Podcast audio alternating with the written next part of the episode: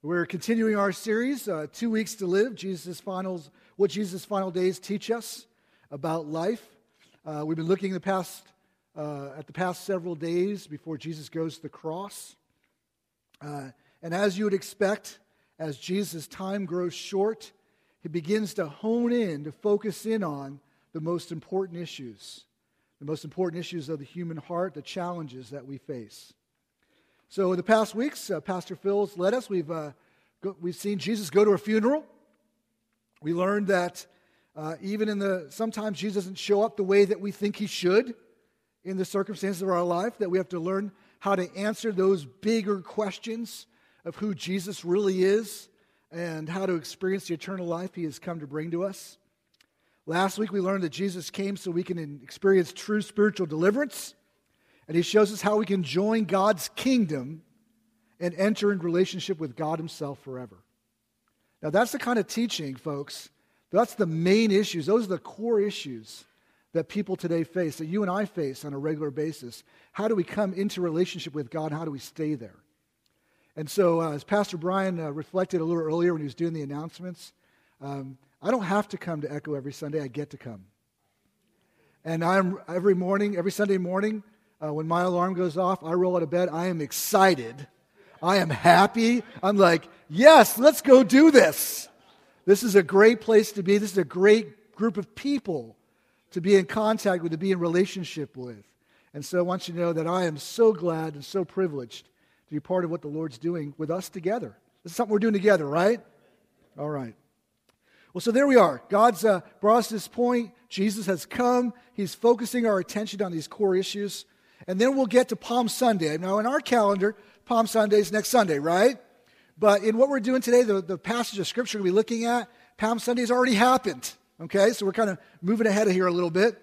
And on Palm Sunday, uh, just to remind you, Jesus enters into Jerusalem riding on a donkey, which fulfills several Old Testament scriptures. And the people acclaim him and they wave palm branches and they welcome him as the king that they've been expecting, the one who's going to come and kick out those awful Romans and establish the kingdom again in Israel.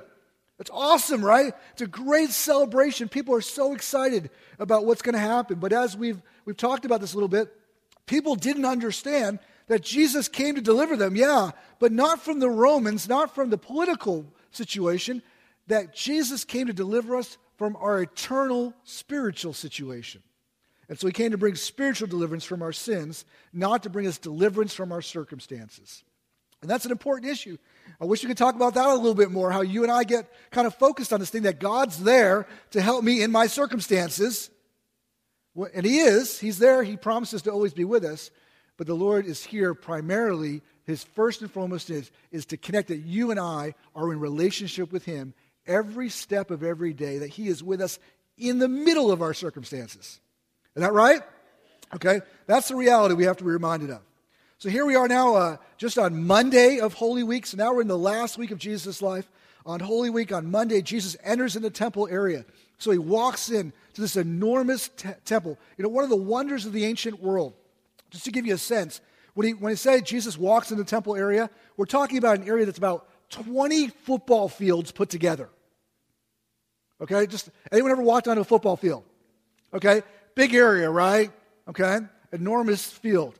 Imagine 20 of those put together. That's the temple complex. There are thousands of people. There's lots of activity. And as Jesus walks in the temple area, as he's done before, this time is different because he sees the money changers. He sees those who are going to come. People are going to come and they're supposed to worship at the temple area. And so they have to pay sort of a temple tax, and there's those who, who change the money for them. Then they're over here, there's all these sellers of sacrificial animals. And people come and, and they buy their animals there right in the temple area. And as Jesus looks at this situation, his heart is broken. And he begins to he begins to, to move around and he overturns the money lender's table and he, casts, he throws out those who are selling animals. And, he, and how does he justify doing all this? I mean, this has been going on for years. And he says something to the religious leaders that they just don't accept. He says to them, uh, and he quotes from Scripture. He says here, the Scriptures declare, My temple will be called a house of prayer, but you have turned it into a den of thieves. So, something that was designed by God to be a place where people would come and have connection to be able to, to grow in relationship with Him, is a place where they've come and people are making money off of that. And Jesus brings condemnation to that whole activity, but He brings condemnation to those who approve of that activity.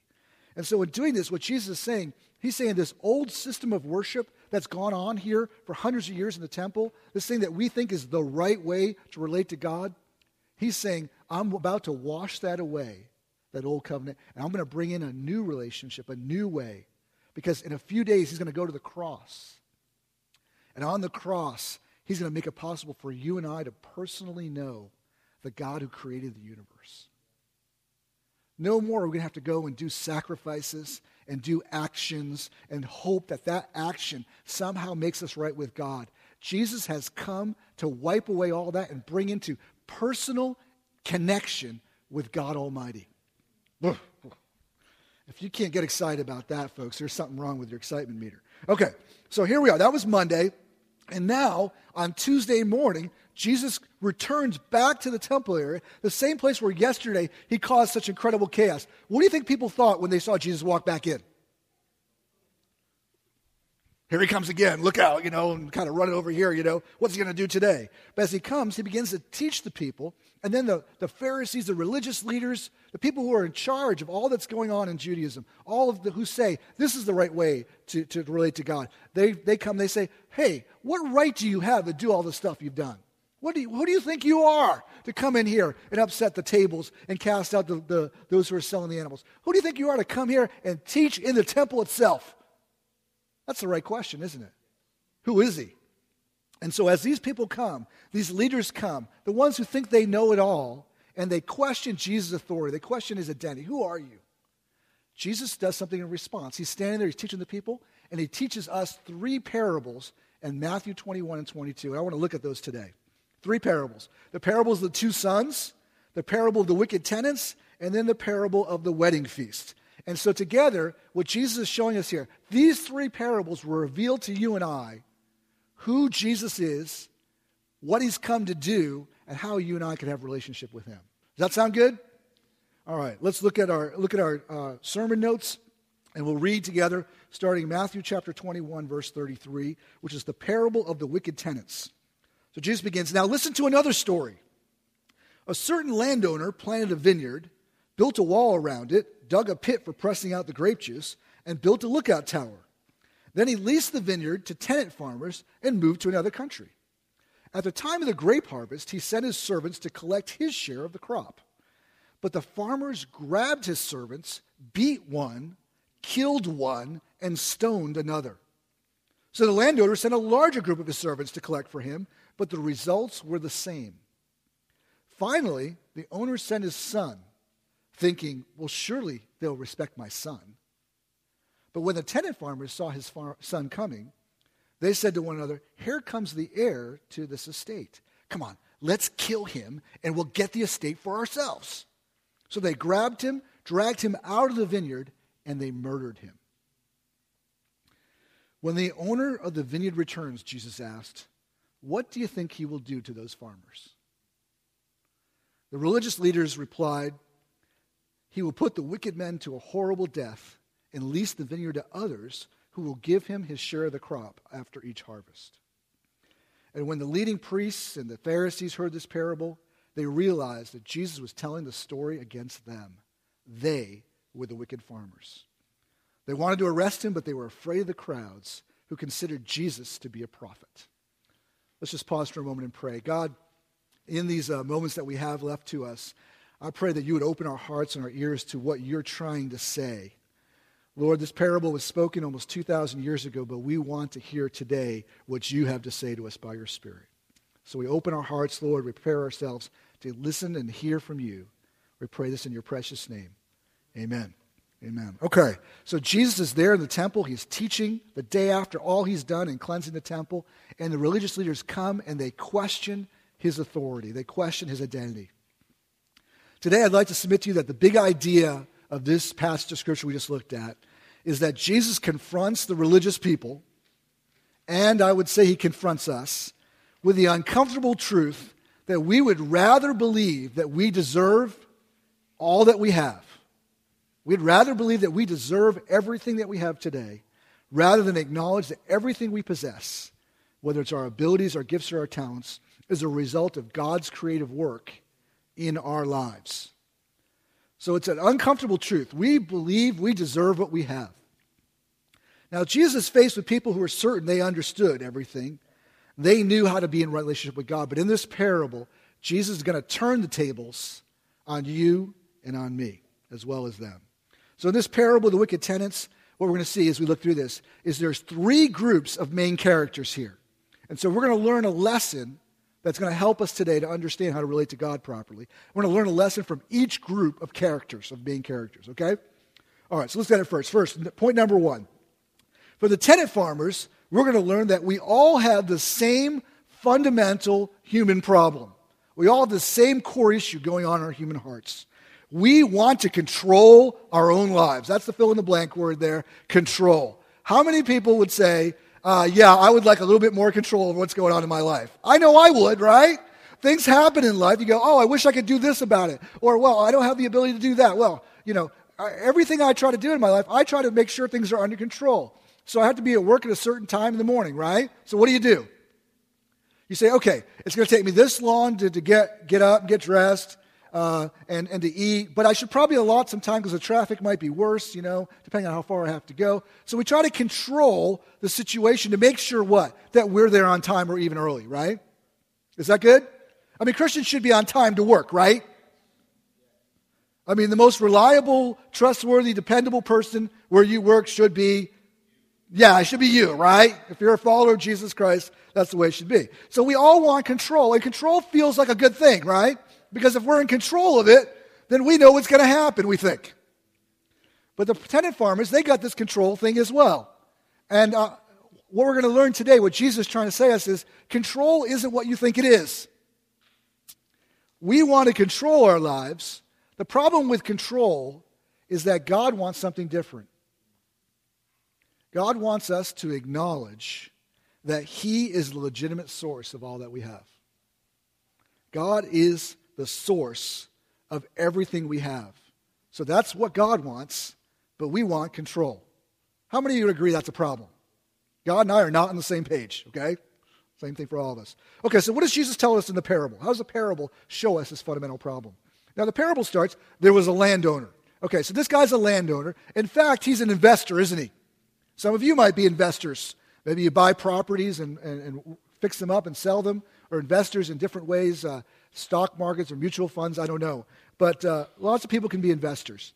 So, what this investor does, though, is he buys a piece of agricultural land, a piece of a kind of a farm, so to speak. He takes it, this land that's bare, and he plants vines in it to grow grapes. He plants it, and then he completely equips it. Think about it, what the, the parable tells us. He builds a tower so he can watch out for thieves and for animals. He builds a wall around the vineyard to protect it. He builds a wine press uh, where you can press out the grapes, the grape juice. So the vineyard owner has provided everything that is needed to have a vineyard. All right, do you see that, right? Okay. So then the, the, the owner takes the vineyard and he gives it to these tenant farmers who say, Yeah, we're willing to run the vineyard for you and we'll give you your share of the crop. And so that's how he's going to get uh, his piece of the action. That's how he gets a return on his investment. Is they run the vineyard, they tend the, the, the vines and, and the, grow the grapes, but then when the harvest comes, he gets his share. Is that cool so far? Everyone cool? All right, all right, good. All right. Think about it though. He, built, he, he buys the land, he plants it, he totally equips it. He has kind of an agreement with them as to how this is all going to work, but then he leaves. So the tenants have received everything they need to run a vineyard, but they have complete freedom how to do it. He doesn't give them a list. He doesn't send an overseer in there, a boss to tell them what to do. He's given everything they need, and it's up to them to do what, to do what they feel is right to run the vineyard. That sounds like a pretty cool deal, okay? But think about it. As we see in the parable, although they've been provided with everything they need to carry out their task, and, and even though they should know that they're going to be answerable for what they do with the vineyard, the tenants have a deliberate policy of disobedience and rebellion against the owner. Rather than being satisfied with the freedom that they've been given, when the day of reckoning comes, what do they do? The vineyard owner sends a messenger to collect the rent, and they beat them or they kill them. He sends more, and they do the same. At least the question if I'm reading this parable, why in the world would these guys act that way? What is the core issue? They, they had this agreement up front. This, how many of you know this is not the way this agreement is supposed to work? Right? Okay. So the, the owner's got the, he's got an expectation. I give you what you need, and this is how it all works. But the tenant farmers have a different point of view. They've got a different issue going on here. Why do the tenant farmers attack the owner's messengers? The issue is, even though they're tenants, they really want to be owners. And that's the issue you and I face today, too. Think about it. The tenant farmers, they're there working the land, they're collecting the harvest, and they go, oh, here come, here come the uh, owner's messengers. What's going on in their heart, do you think? They're thinking, oh, we've worked so hard. We deserve every bit of this crop. We shouldn't have to give any of it to him. We're the ones who've been out here slaving in the hot sun. We're the ones who've been working the soil and fertilizing the grapes and making sure there's no insect damage. And we're the ones who've been tending it in cold weather, and then we've been tending them in the heat. And here he comes to get his share. That's not fair. It should all belong to us. I mean, in fact, we deserve all of this harvest. This is our harvest, and we're not going to let anyone take it from us. Is that good? Okay. I really tried to work that one up there. Like, ooh. Okay. You know, all right. I mean, now that's an attitude. I, I have uh, some resonance with that attitude. I, I think about that. Because if I think about all the things I have, and I were to think about why am I not happier with all the things I have available to me today? Do you know why I'm not happier with the stuff I have? Because I think that every good thing I have, I deserve. How did I get, how did I get this elegant coat? I earned it. Right? How did I get this amazing, wonderful beard? I grew it. You know? I don't know about you, but when I look in the mirror in the morning, I see at times, I'm not every time, I got to be honest, but many times I see a very handsome man. I'm like, this guy, you know what? He's not bad looking. That's pretty good, huh? Yeah, right? Oh, okay. He's not in the greatest shape. He loves to eat, so there's some problems there, but you know, we're going to work on that. trying to be a little healthier, right? But I think about all the stuff I have, the health I have. Okay? Every day, I can get up and go to work. Woohoo! Okay, well, maybe you're not feeling that way. But how did, where did you get the health, Stuart, to go to work? Oh, well, I take care of myself, take care of my body, and, and I make sure I sleep well. And occasionally my wife reminds me to take vitamins, and I, I try. Okay. But I think about all the attributes I've got. I mean, the, what I, I, I, take my time and I try to allocate it carefully. Uh, I try to take care of my body. I have different talents and abilities, and I use them for the Lord. You know, regardless of what you do, you're doing it for the Lord, right? Wherever you work, you're doing it for the Lord, right? Okay. Yeah, well, there's a problem with that sometimes uh, because when I get that paycheck, I think I've earned that money. I deserve that. And, and uh, the car I drive, I deserve that car. I do. Uh, I've worked hard. Uh, when I think about all the things I've done in my life, I've lived in different places. Uh, we've been pastors, we've been missionaries, we've lived in different countries and different states. Uh, I mean, I've worked pretty hard. I deserve this stuff I've got. And, and yet, I'm not as happy with it as I think I should be. Do you know why that is? Because deep down, if you were to really ask Stuart Ross to be totally honest, and if you'd be honest with yourself this morning, not only do we think that we deserve what we have, we think we deserve better. So I was really enjoying, you know, my house or my, my car or, or my, my wonderful clothes, but, but then I saw someone else who had something a little better. I thought, you know, I, I deserve that. I deserve more than what I'm getting. Anyone else ever, ever felt that way? So do you see where we have the same problem the tenant farmers do? There's a core human problem, a fundamental heart problem that every one of us has. And so when the, when the owner sends the messengers, what's the attitude of the tenant farmers? They hate those messengers because the messengers remind them that they aren't the owners. The messengers remind them that they're really just tenants. And they owe everything they have to the owner who provided it all for them. Okay, do you see a problem there for us today? Well, you know, you think about this idea of the vineyard. Uh, this is a common way in the Bible to talk about God's people.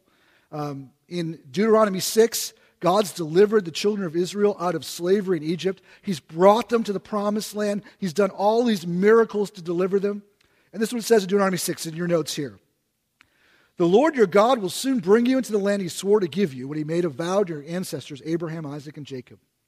It's a land with large, prosperous cities that you didn't build. The houses will be richly stocked with goods you didn't produce. You will draw water from cisterns you didn't dig, and you will eat from vineyards and olive trees you didn't plant. When you've eaten your fill in this land, be careful not to forget the Lord who rescued you from slavery in the land of Egypt.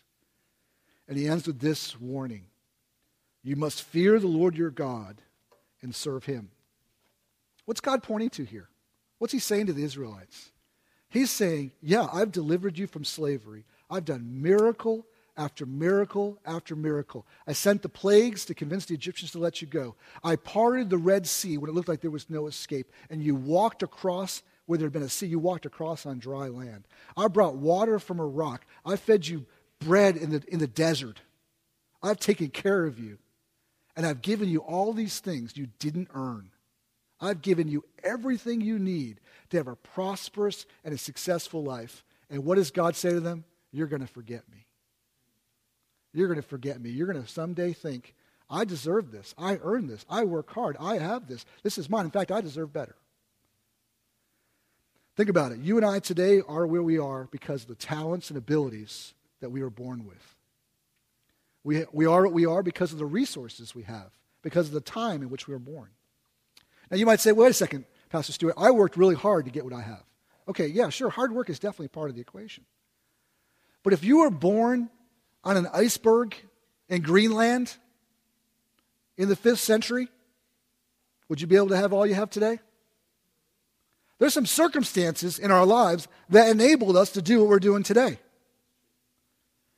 I have a good friend uh, who's African American, and he was telling me he's, uh, he's got his PhD in Bible, and he was telling me, Stewart, I am so thankful for what I have. My father never would have been able to do what I've been able to do in education. And now he's a professor teaching Bible, preparing pastors for ministry.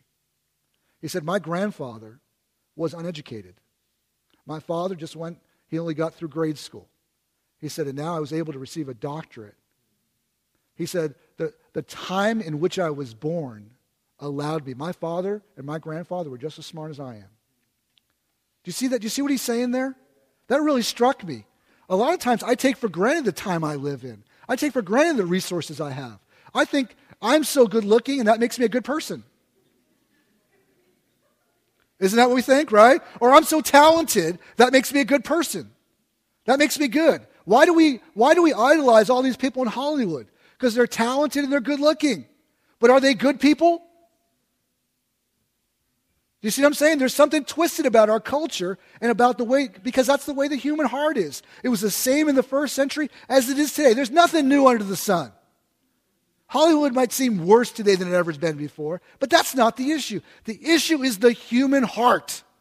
And the human heart hasn't changed. And here in this parable of the wicked tenants, Jesus is saying that everything the tenants had, they received it from the owner. Yet in their hearts, they don't want to acknowledge that everything they have is from Him. And you and I fall in the same trap. The human heart, at its core, really hates the idea that we owe God. We hate the idea that God graciously created us with the gifts and the abilities that we have in the time in which we live. And that means that we must owe Him something. We want to say, no, no, no, I deserve what I have. And so that means I can do whatever I want with what I have. That's what the human heart says. Do you see a little problem there? This is a major problem and the tenant farmers show us. Okay, that's what we learned from them. The second group that we're going to talk about is the, the messengers who got attacked. From the attacked messengers, we see that there are two common but two counterfeit solutions. These are the two solutions. Now, we got this fundamental human problem. We all want to think we deserve what we have. We want to be in control of our own lives. We don't want to acknowledge that God's given us everything we have. So there's two solutions people try to try to deal with the confusion that's in their hearts. They, people sense this problem, so they, they strike out in one of two ways. They either try to live according to their own rules and say, listen, no one's going to tell me what to do. I'm going to live the way I want to live. Or they try to control God by their own goodness. They say, I'm going to follow the rules, and that means God has to do what I want because I've been so obedient. So, to understand these dynamics, let's look at another parable Jesus told just before the wicked tenants the parable of the two sons. Matthew 21, verse 28. Jesus says, Well, what do you think about this? A man had with two sons told the older boy, Son, go out and work in the vineyard today. The son answered, No, I won't go. But later he changed his mind and went anyway. Then the father told the other son, You go. And he said, Yes, sir, I will. But he didn't go. Jesus says, Which of the two obeyed his father? And they replied, The first. Okay, so the man has got two sons. Note that the owner of the vineyard is not the farmer, right? The owner doesn't farm, he owns. There are people who farm the vineyard, just like in the parable we just looked at before. So he goes and talks to his two sons, says, Go work in the vineyard. Well, if he's the owner, you got to understand the owner's sons aren't going to go work in the vineyard. They aren't farmers either. They're sons of owners, okay? And so this is a really unusual circumstance. The father says, Go work in the vineyard. They go, We don't want to do that. That's not something they normally do. And the first son, contrary to what we'd understand in the culture of the day, he shows major disrespect. In fact, he disobeys the father and says, I will not. I mean, that's amazing. You gotta understand, for our 21st century American ears, that may not sound so crazy, but in that culture then, that is like unthinkable. You would never say that to the father, to the authority figure. The second son, in contrast, is the good son, right? He appears to be at least. The father asks him to work in the vineyard. He responds in the proper way. He says, I will, sir. Now, in Greek, this word sir is the word kyrios, which is the word Lord. So the second son calls his father Lord. That's what you're supposed to do in that culture, okay? Yes, yes, my Lord, my master, my king, right? That's sort of the way you treated the authority figure. But despite his great sounding words, what does his actions say? His actions say he doesn't believe the Father is Lord because he decides, no, I'm in control of my life. I'm going to do what I want to do. I'm not going to go. So he said one thing, but he did the exact opposite. Now, this parable of the two sons may remind you of another parable we talked about a couple weeks ago the parable of the prodigal son. Okay, does anyone remember that parable? Okay, in that parable, we also have two sons and a father. And the younger son goes to the father and says, I want my share of the inheritance. Basically, wants the father to die so he can get his money, right? The father gives him the money, and he goes off and he just squanders everything he's been received with prostitutes and just lives the way he wants to. Then he finds himself starving to death when the money runs out, and he decides, he comes to his senses and decides, I'm going to go back home and be one of my father's servants. I'm not worthy to be a son. So he comes back, but when the father sees this prodigal son coming, he runs to him and he embraces him and he hugs him. He says, Let's throw a party. Let's have a celebration. You know, let's have a feast. But the, the prodigal son has an older brother. The older brother never left home, he never disobeyed his father. In fact, he says to the father, when they talk, he says, I've done everything you've ever asked. But when he hears his younger brother has come back, he refuses to forgive his younger brother. Not only that, the father says, Hey, come on in. Let's have the, we're going to have a feast. We're celebrating. We, we thought your brother was dead, but he's alive. And you know what the older son does, the one who's always obeyed? He says, No, I won't. And so Jesus is showing us here there are two ways that you and I can try to react to God. And people, all of us, if we're breathing today, at different points in time, we've chosen either the prodigal son way or the older brother way. We've either said to God, I will, and then we don't with our hearts, or we say, I won't, but at some point in, in the future, we go, you know what? That's wrong. I repent of that. I come to my senses. I'm going to do what God's asked me to do.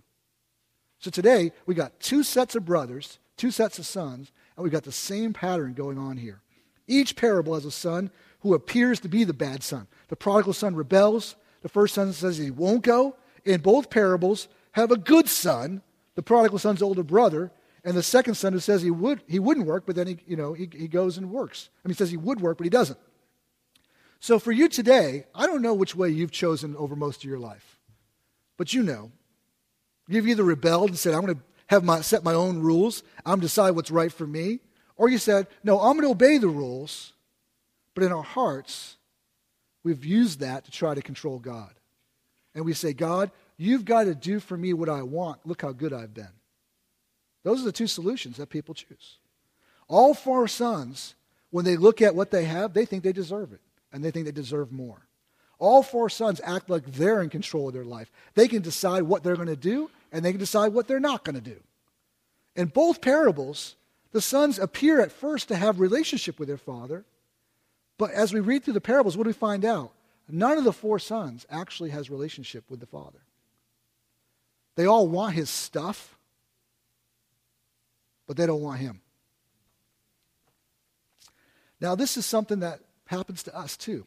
Apostle Paul talks about this in Romans 5. He talks about these two counterfeit ways. He says in Romans 5, 8, verse 5, those who are dominated by the sinful nature think about sinful things. But those who are controlled by the Holy Spirit think about things that please the Spirit. So letting your sinful nature control your mind leads to death. We see this in, in, in a sense in the parables. For the sinful nature is always hostile to God. It never did obey God's laws, and it never will.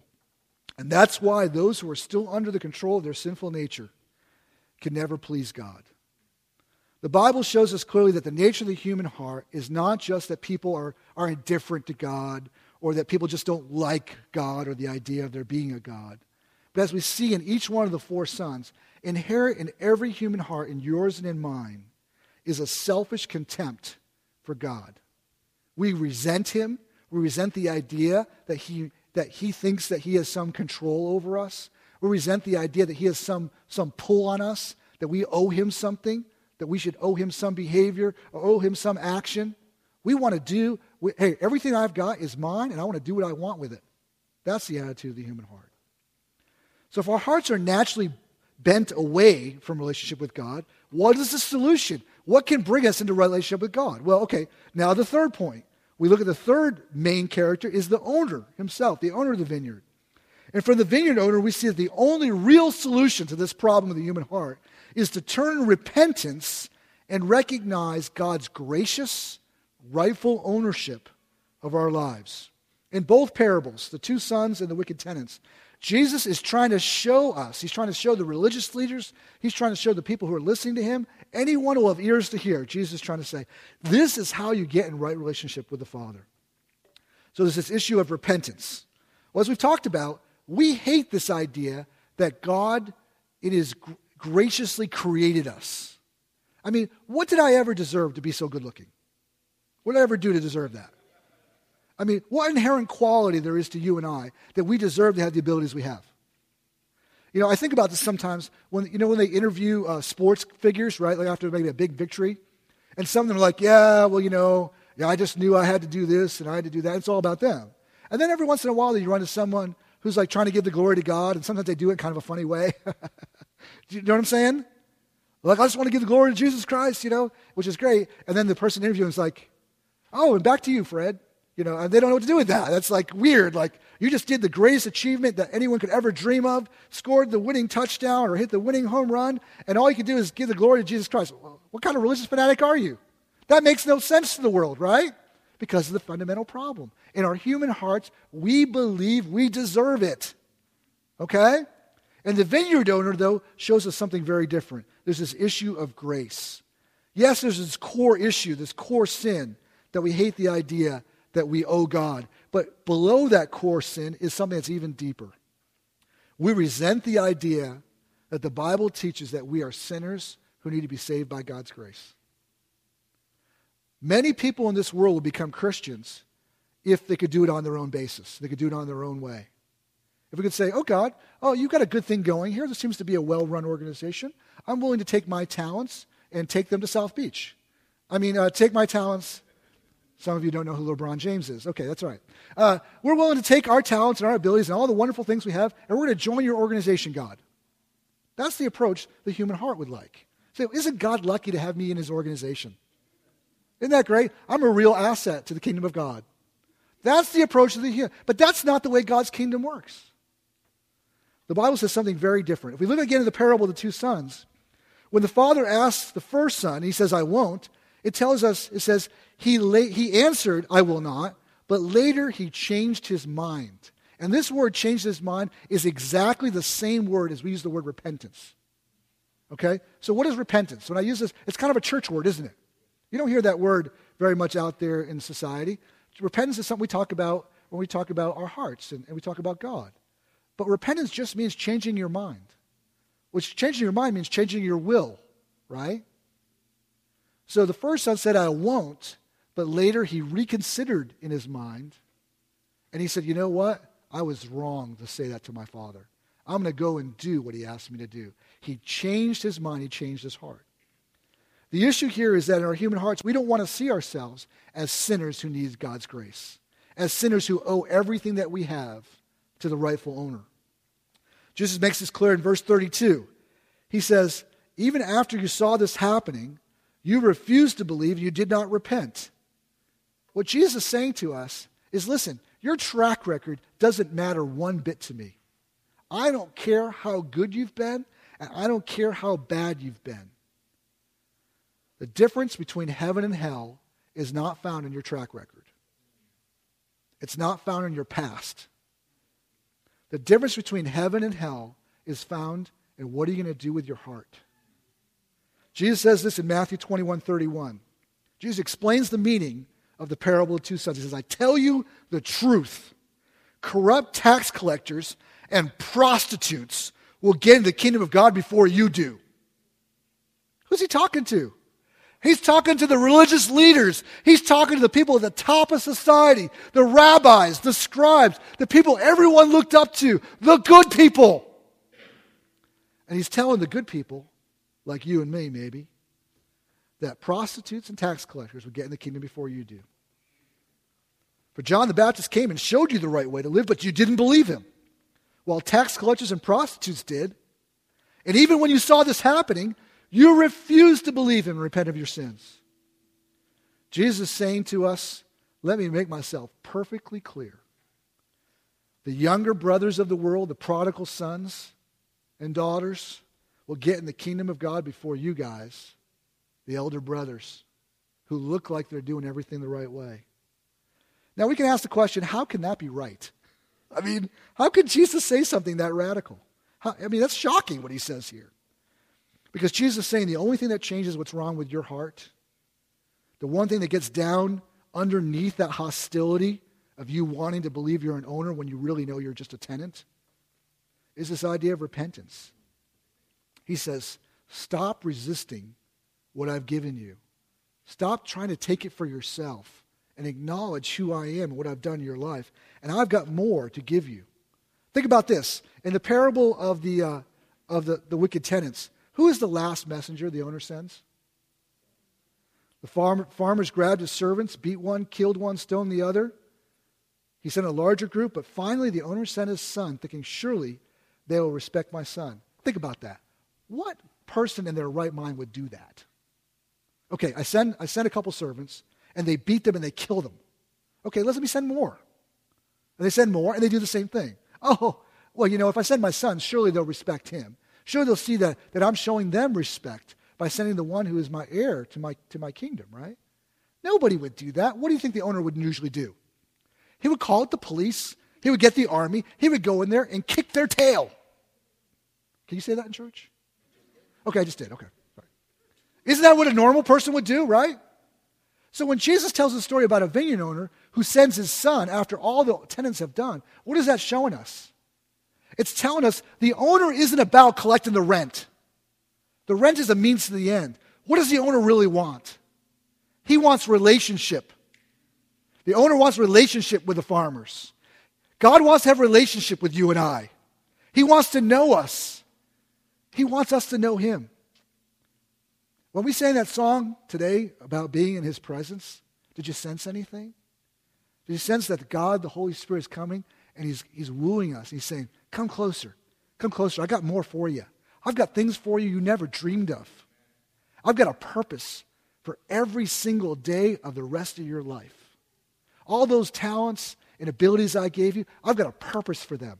I'm gonna, I could, I could, you and I together, we could do amazing things to bless other people. That's what God has for us today. That's what the vineyard owner wants. He wants to have a relationship with the farmers. We see this in 1 John 4.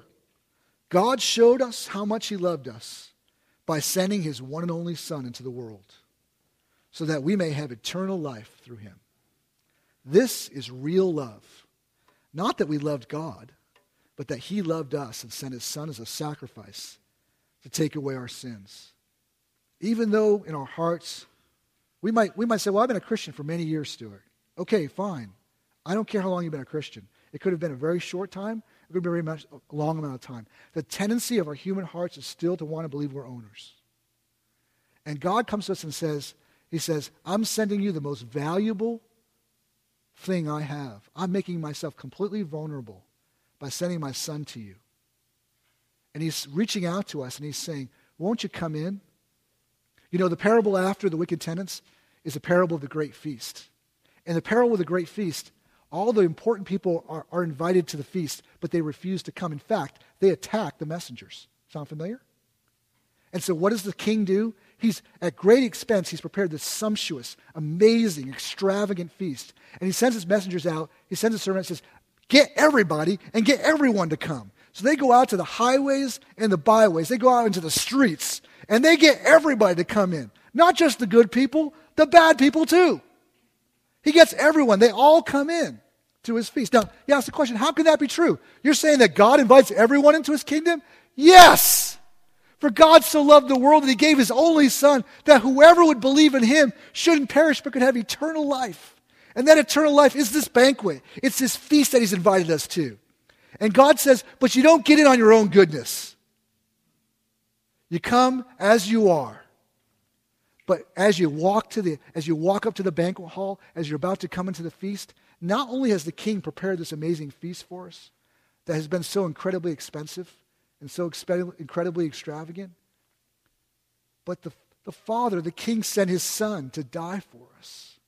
So that when you and I are ready, when we say, Yes, I want to enter into the feast, he comes and just as we are in our own filthy clothes, in our own, the, the depth of our heart, where we think we're owners when we're only tenants. And the king says, I forgive you. And he clothes us with his righteousness. He puts wedding garments on us that are beautiful. We've got old clothes. We've got, they're torn and they're dirty rags. And we come to the king's feast and he says, Don't worry about that. Here, I've got a beautiful suit for you. I've got a beautiful dress for you. Don't you look good? Mmm, you look like my son. You look like my child. Son and daughter, come into my kingdom. I've got a place ready for you at the feast. And we'll be together forever. Folks, Jesus is about to go to the cross. And he wants to give you and I a chance to accept him. He wants to give you and I a chance to understand that our human heart, it's, it's bent away from God. It's bent towards selfish control. It's bent to thinking we deserve everything we have. But if we'll stop today and we'll recognize that the owner of the vineyard is the one who gave us everything we have, everything good we have today comes from God. And Jesus says, if you'll come to me, my yoke is easy my yoke is light. I've got wonderful things for you. You walk with me, and I'll bring you through the difficult points of your life, and I'll bring you to a place of incredible feasting and banqueting, of joy beyond anything you've ever thought of in your life. As our worship team comes, uh, help us close today. Could we stand? I'd like to pray together. Jesus Christ offers an invitation to us today. Maybe you've never accepted him as your Lord and Savior. Maybe you've never said to him, Yes, Lord, I will go into the vineyard, and you've gone. Today, he says to you, he gives that invitation to you again, and he says, Will you come? Will you come and acknowledge who I am? Will you submit yourself to me and receive all the wonderful goodness, all the gifts, all the love I have for you. Let's bow and let's pray together. Lord, we come to you right now. And God, for anyone here today who has never made that choice before, God, I pray that they would right now pray to you and ask you to come and be the Lord of their life. God, as each one of us in our hearts desires that control of ourselves, Lord, we, each one of us today, we again say to you, Jesus, come into my heart. Be my Lord. Lord, you died on the cross to make it possible for me to have a relationship with the Father. Lord, you died to make it possible for me, just as I am, to come into your kingdom, to come into your feast. And God, I pray right now that you would take control. God, I acknowledge that everything that I have that is good comes from you. And so, Lord, I am willing to do with my life today, on this Sunday in March 2015, I'm willing to walk in your steps. I'm willing to walk in your ways. Where you lead me, Lord, I will follow. What you say to me, Lord, I will do. God, we pray that you would draw us, our hearts to you again. We pray this all in your precious name, in the name of Jesus Christ, our Savior and Lord. Amen. Amen.